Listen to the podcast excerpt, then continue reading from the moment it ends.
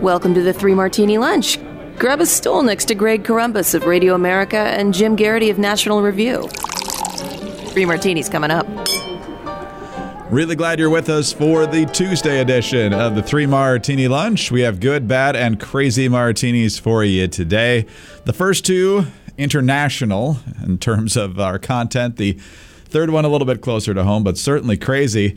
Jim, let's start with the good news. We actually have some of that again today. And, uh, that's related to the brand new Republican majority in the House of Representatives, specifically as it relates to getting answers as to how the Biden administration got it so wrong on Afghanistan. Not only uh, its anticipation of what the Afghan government and the Afghan military could do before the U.S.'s pledged withdrawal date, but how everything else was handled as well. Uh, Adam Kredo over at uh, Free Beacon with the story. The Biden administration is withholding scores of documents and communications related to its botched withdrawal from Afghanistan, according to the brand new chairman of the House Foreign Affairs Committee. That's Michael McCaul of Texas, who says, quote, I will not tolerate the Biden administration's blatant obstruction of numerous congressional requests relating to the disastrous Afghanistan withdrawal. He says Democrats have utterly failed to hold this administration accountable when our veterans and Gold Star wives deserve answers.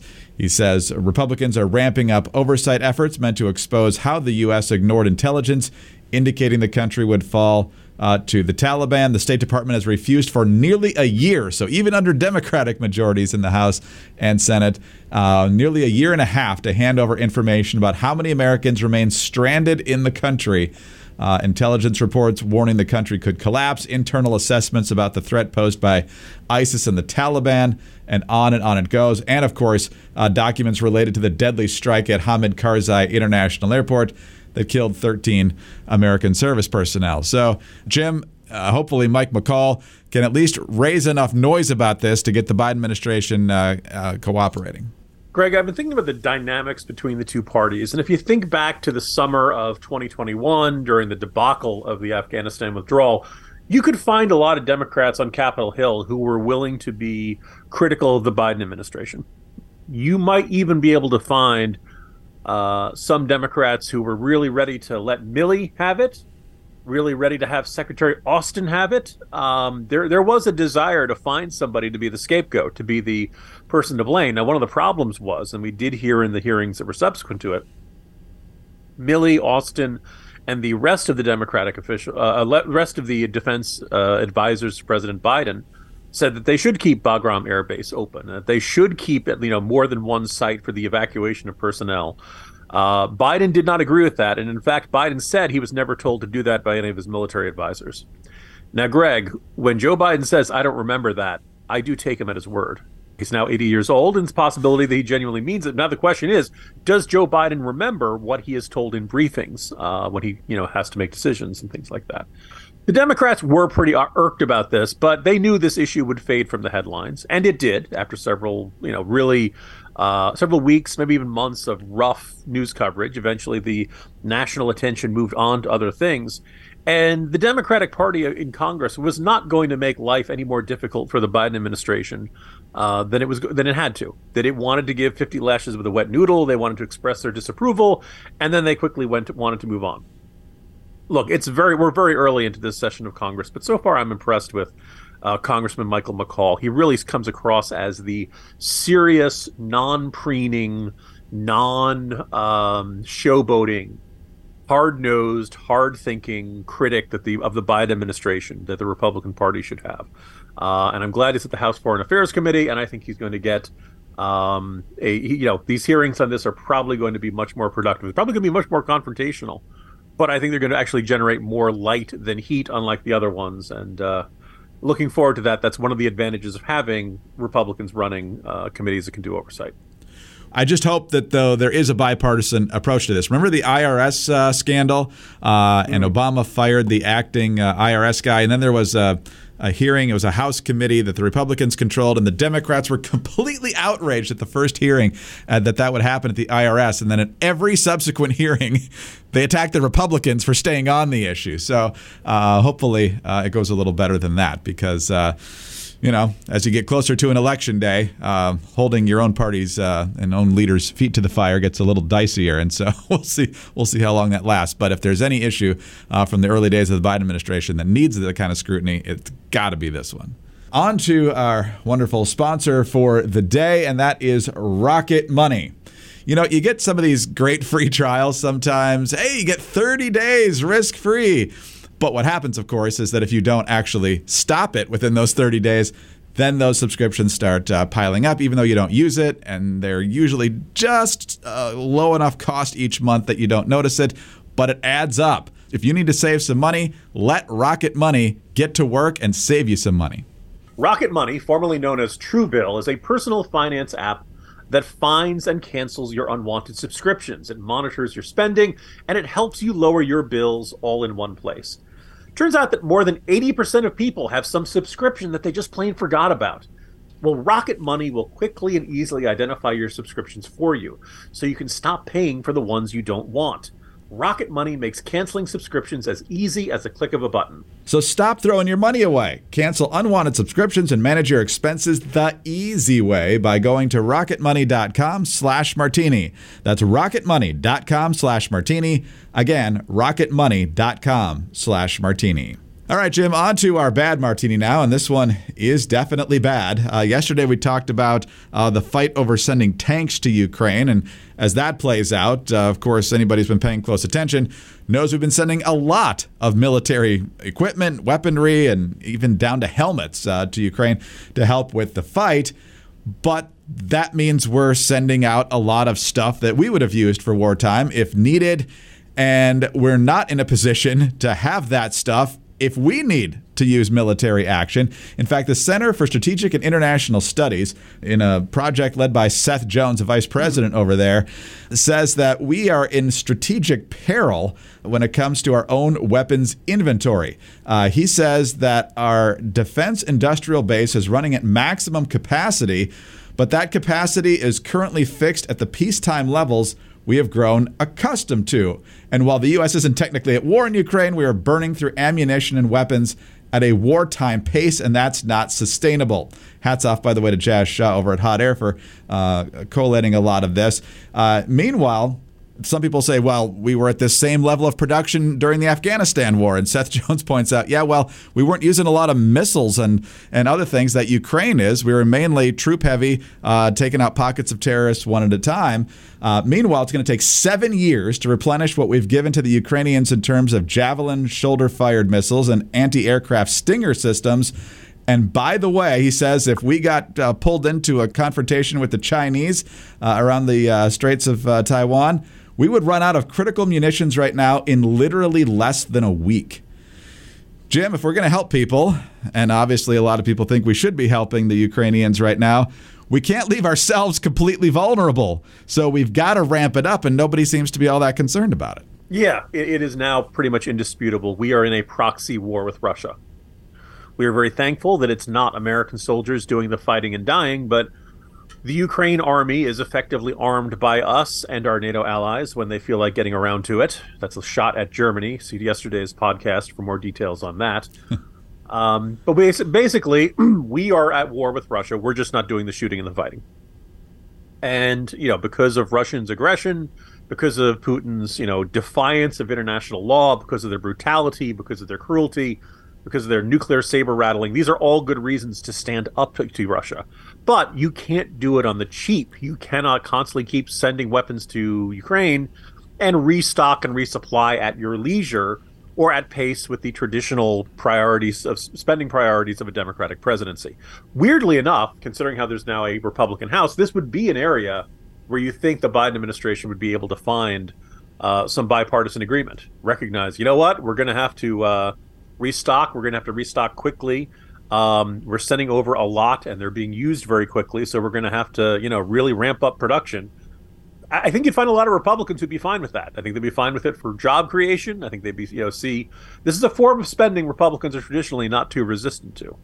Uh, and I think almost everybody would say we want the Army, Navy, Air Force, and Marines to all have a steady stockpile of supplies if, God forbid, they ever end up getting in a shooting war some other part of the world. So this would seem like an easy area for agreement. We're not seeing it, and I think this is part of this continuing theme in the way Joe Biden and the, his team around him see themselves. Um, I wrote a bit about this on the weekend. I mean, Joe Biden obviously has a very high self regard for himself, and I am sure when it comes to the issue of Ukraine, he sees himself as Winston Churchill. Back on the campaign trail, Biden was telling us that he just putting him in the Oval Office and Putin's days of bullying Eastern Europe are over. Yeah, yeah, yeah. You're such a tough guy. Oh, you're so you're going to intimidate the KGB colonel. Okay.